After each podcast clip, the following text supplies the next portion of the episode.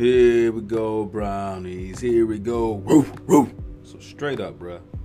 We're gonna get right into it, get pop locking, they understand me. Let me just keep it real.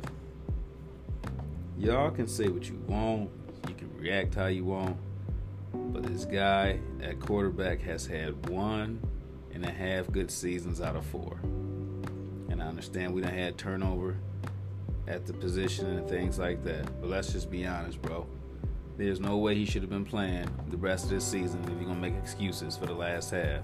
Like at the bye week, you should have sat down and got shoulder surgery and get taken care of. But what does he do? He's supposed to be the relentless one, the crowd favorite leader, and everything else. And you saw what the hell happened. Y'all let y'all playoff dreams diminish every time he took the field. Dude, every time in the fourth quarter, he never can sustain the lead or can go after it and make us a winner while taking the lead. It's just not his DNA to do that. So as much as y'all love him, man, let that go, man. Just because he got commercials and he's a number one overall draft pick, don't make you it. So simple as a pimple. Go get Tyler Huntley over there in Baltimore, man.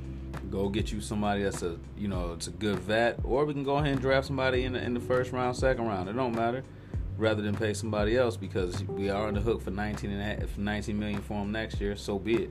But let's just be honest. You can go ahead and trade that off, or you can go ahead and eat it, and uh, go do what you got to do and find somebody that's uh, you know in the foreseeable future. So you know I'm a die-hard Browns fan, but I ain't gonna sit here and ride for somebody that just took away the whole playoffs and got rid of a superstar because he want to pout. You know what I'm saying? Get rid of the politics and get rid of him if he needs to go. But uh, you know, I'm I'm all in on my team. I'm always gonna be that way, but I just believe he overrated and he's showing it every time he take the field.